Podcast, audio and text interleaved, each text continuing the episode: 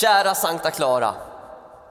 Under den här sommarens gudstjänster och, och inspelningar vill vi tacka vi som medverkat för så mycket respons, eh, uppmuntran och kärlek i retur på de här små inspelningarna.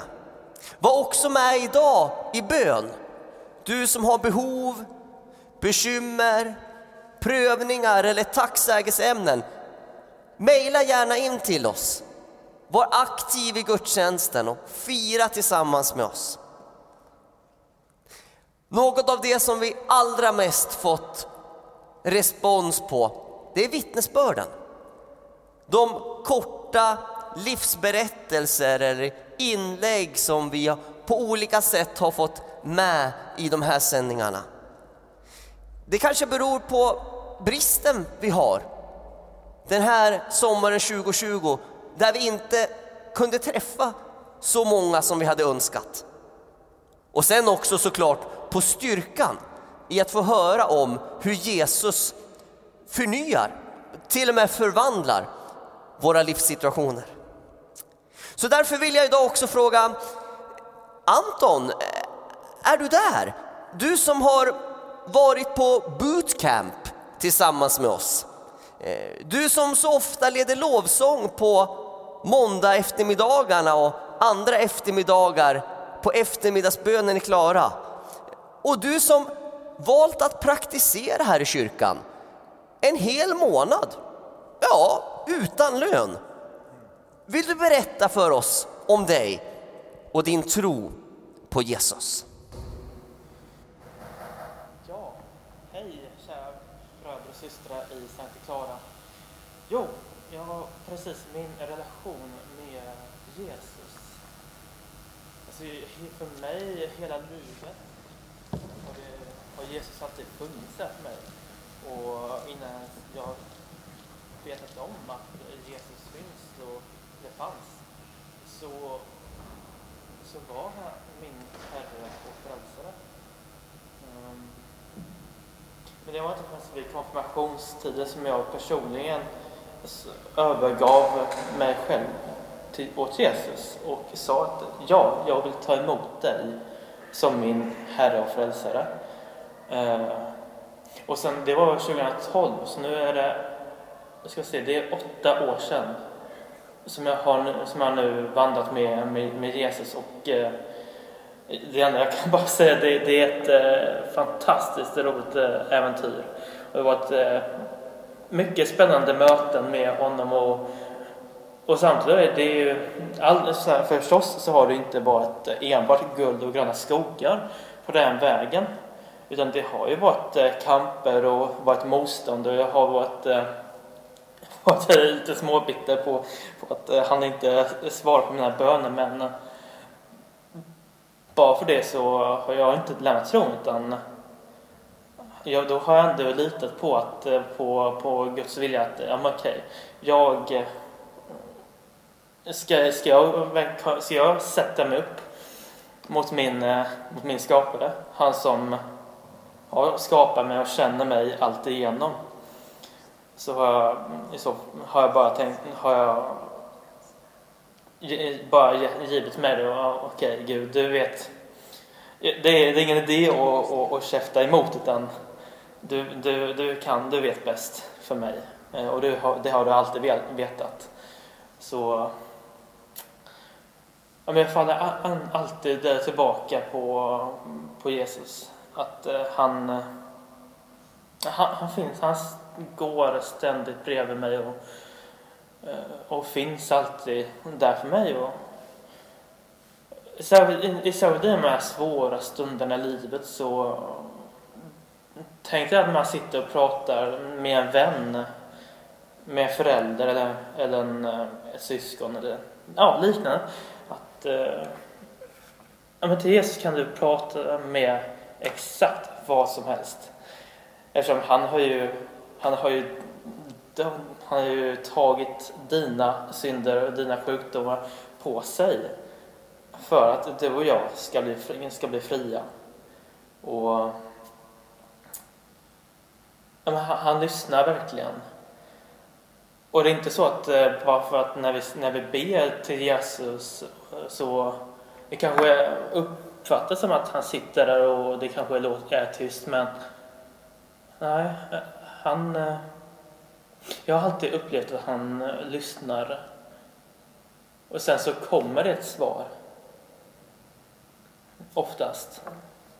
Oftast kommer det alltid ett svar på något annat sätt. Eller oftast. Han kommer alltid med, med ett svar men eh, ibland så är svaret inte det man, det man tänker sig. Och, men det är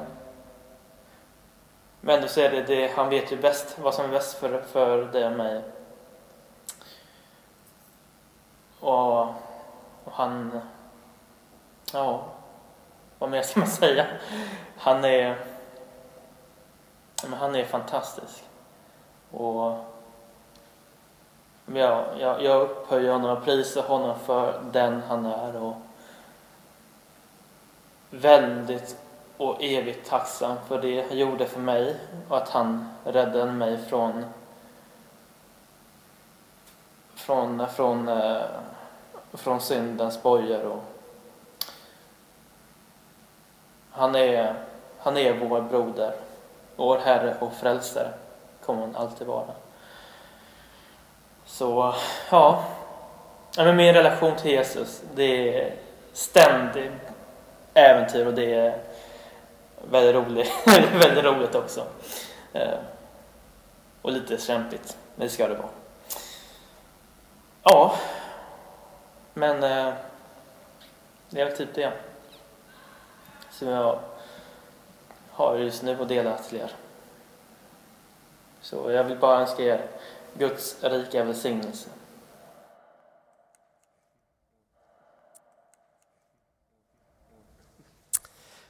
Ja, Anton, du börjar ju nästan predika automatiskt när man ber dig dela något. Eh, det är ju bra med tanke på att du pluggar till präst.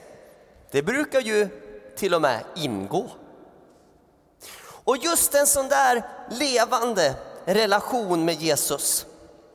Eh, en sån där relation till Gud där Gud får vara Gud.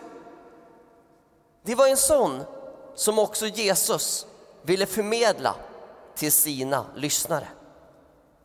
Och eh, Jesus han säger, vi har fått lite hjälp här faktiskt. Med dagens evangelietext. Det står, sedan talade Jesus till folket och sina lärjungar och han sa De skriftlärda och fariseerna har satt sig på Moses stol. Gör därför allt vad de lär er och håll fast vid det.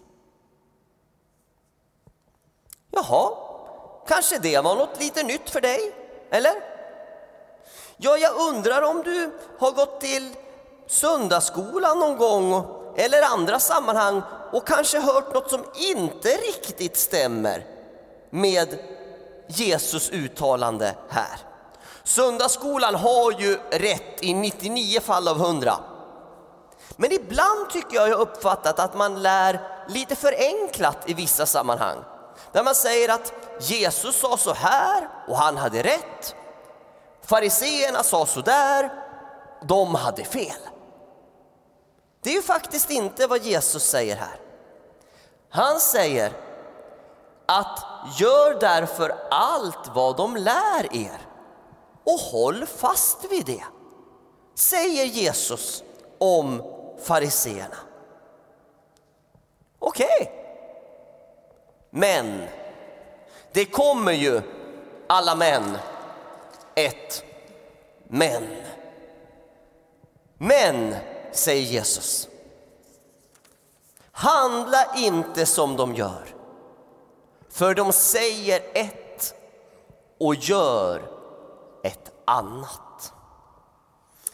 Och det får bli dagens första och stora berättigade klagomål från Jesus på fariseerna. Att de säger ett men gör ett annat. Jesus, han klagar ju inte för att verka märkvärdig. Han klagar ju för att leda människor rätt. Och eh, att säga ett och göra ett annat är något väldigt besvärligt i tillvaron. Har du provat det själv någon gång kanske? Det är som om jag skulle stå här på söndagarna och säga att eh, det är viktigt att be mycket. Men själv skulle jag inte visa mig på en enda eftermiddags eller morgonbön eller be avskilt. Om jag skulle stå här i predikstolen och säga det är viktigt, ni måste ge mycket pengar. Men själv skulle jag säga nej, jag kan ju inte ge kollekten idag för jag ska ju göra någon uppgift här när det är kollekt. Så jag kan inte ge kollekten och, och jag ger inte eh, eh tionde i, i månaden eh, till kyrkan och till fattiga utan jag har, just nu är det lite knapert och, och nej, jag kan nog inte ge just idag i varje fall. Bördan av att säga ett och göra ett annat. Det är lite som att ha en fot i Guds rike, det är en väldigt skön fot. Men jobbigt att ha den andra foten i världen. Speciellt när de olika båtarna leder åt olika håll och du ska ut på havets djup.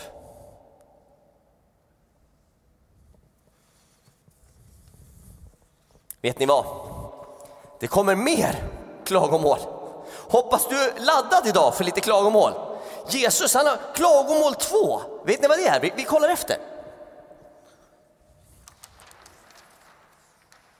Jesus säger vidare om fariseerna, de skriftlärda, de religiösa proffsen på hans tid. Klagomål två, är ni med? De binder ihop tunga bördor och lägger dem på människors axlar. Men själva rör de inte ett finger för att rätta till dem. Inte ens ett finger rörs för att rätta till bördorna. Det är stor skillnad i livet på vad man måste och på vad man får. Jesus, han har ju gjort vägen för oss. Han till och med är vägen för oss. Och det är ju en fantastiskt att han har sagt hur vi får leva och vad han kallar oss till. Men det är stor skillnad också om jag i predikstolen säger att Hörru du, du måste läsa Bibeln. Eller om jag säger Tänk, du får läsa Bibeln idag. Världens mest livsförvandlande bok. Så vi människor, vi vill ju ogärna göra det vi är tvungna att göra, eller vad säger ni? Är det inte så att ni ganska ogärna vill, vill göra det som jag försöker tvinga till? Det finns en mekanism i oss som liksom, ja eller hur, slår ifrån. Tänk Jesus till exempel, när han gjorde under för människor och sa till dem att de inte fick berätta om det. För den tiden hade inte kommit än. De sprang ändå runt i hela bygden och berättade om det. Undrar om de hade gjort det om Jesus hade sagt ni måste berätta om det här nu. Ja, jag vet inte. Alltså, när något blir lagiskt är det inte alltid beroende heller på vad man säger utan hur man säger något till en annan och beroende på ens motiv, varför man säger något. Tyvärr kan ju de största glädjeämnena i livet bli bördor om de blir lagiska. Alltså om det kommer som en pålaga utan att det finns glädje, insikt och ett eget val. Kanske är det så det har blivit i historien där väckelserörelser har dragit fram. Väckelserörelserna som räddat så mycket av vårt land. Men när en väckelserörelse eld har dragit fram och, och berört människor på en ort, ja då börjar de leva ett heligt liv. För vi kan inget annat efter mötet med den Helige. Så längtar vi inte efter något annat än att leva ett heligt liv. Och så blir vi till glädje och välsignelse för många. Men så kommer männet egentligen här. Men när väckelsetiden dragit förbi, förhoppningsvis efter en lång tid, då finns förväntan ibland kvar på det yttre livet. Men det inre saknas. Och det är då det yttre börjar uppfattas som lagiskt. Därför behöver det börja med gudsmötet för oss vänner. Där föds vår längtan efter den Helige. Som den medeltida munken Rupertus Meldanius sa. Ja, jag sa faktiskt Rupertus Meldanius.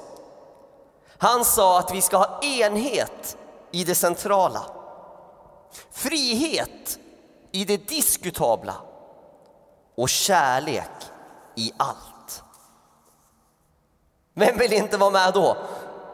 När vi, som i trosbekännelsens ord, får ha enhet i det centrala, frihet i det diskutabla och kärlek i allt. Ja, kyrkans uppdrag är ju att lyfta av de här bördorna som orättvist lagts på dig. I bikten, i själavården, i vänskapen, i sanningen, i nåden. Men det är inte slut på klagomålen för det. Ett sista klagomål måste vi väl ändå få till. Klagomål nummer tre. Vi, vi kollar vad, vad, som gömmer sig i den här luckan. Jag börjar känna mig som på, på tv snart. Oh, här kommer ett klagomål som sticker i sidan. Känner ni? Jesus säger allt vad de företar sig gör de för att människorna ska lägga märke till dem. De skaffar sig breda böneremsor och stora manteltofsar. De tycker om att ha hedersplatsen på gästabuden, sitta främst i synagogan och vill bli hälsade på torgen och kallas rabbi av alla människor. Ja, det är en svidande kritik som Jesus levererar till dem och kanske till oss när vi agerar för att synas. Det är så mycket roligare att läsa i Bibeln om vad som händer med människor som agerar för att vara Herren trogen istället för att synas. Och en av alla saker som är så roligt med det, det är att Herren själv kan välja vilka exempel han vill lyfta fram. Vad vill han ska ske i det fördolda? Och vad vill han ska finnas i offentlighetens ljus? Kanske en del av de saker du gör vill han ska vara i det fördolda. Och en del av de saker ni gör vill han lyfta fram i offentlighetens ljus. Vad gör du som ska vara i det fördolda? Som han själv, om han vill, eller när han vill, kan lyfta fram i offentlighetens ljus. Så roligt när han får välja. Alltså det var alltså aj, aj, aj, tre gånger om. Att säga ett och göra ett annat rekommenderar jag inte. Att lägga, lägga tunga bördor på andras axlar. Och för att agera för att synas. Det är så jobbigt. Fråga den som testat. Eller ibland behöver man ju inte gå längre än till sig själv. Ibland lurar vi oss till att tro att det är tungt att följa Guds bud. Har du gått på den någon gång? Att det skulle vara tungt att följa Guds bud, att det är så jobbigt att följa buden. Det som verkligt är jobbigt i, i livet, det är att bryta mot buden. Det, mina vänner, det är tungt. Glädjedödaren, han finns där. Befriaren, han finns där. Och genom Jesus nåd finns han där, i ditt hjärta. Så det blir liksom eh, tvärtom-leken kan man säga, att man hamnar i till slut. Gällande det fariseerna gjorde, inte det de lärde, men det de gjorde, så är det tvärtom-leken. Försök göra tvärtom. Eller ännu bättre, se vad Jesus har för svar.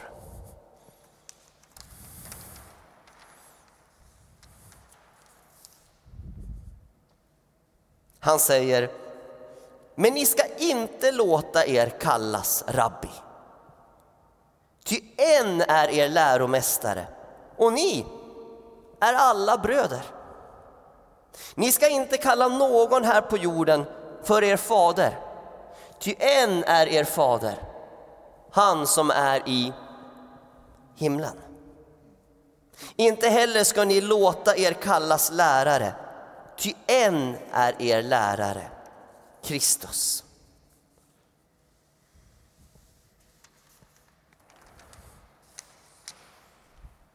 Och han avslutar. Den som är störst bland er skall vara de andras tjänare.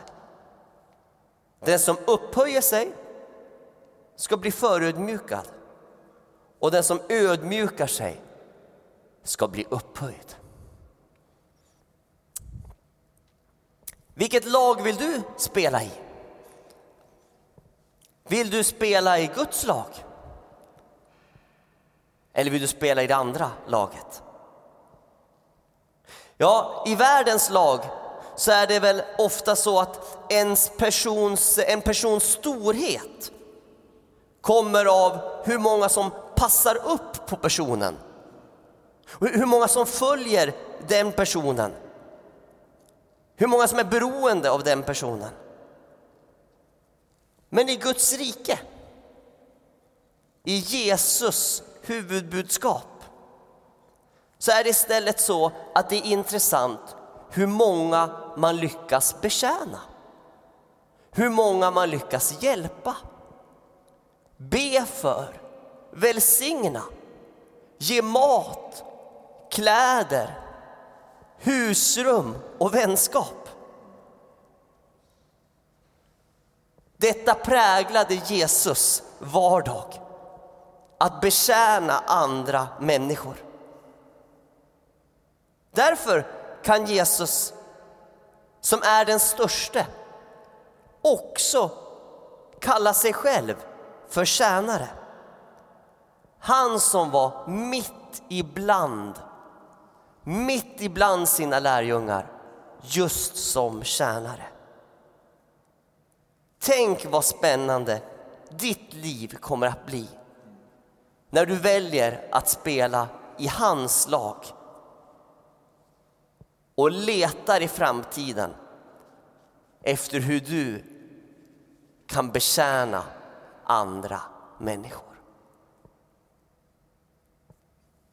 Ett konkret förslag kan vara nu, då vi ska få tillbe Jesus och ge kollekt. Ge av det du har till andra som behöver och var med och bli andra människors tjänare med tjänaren Jesus.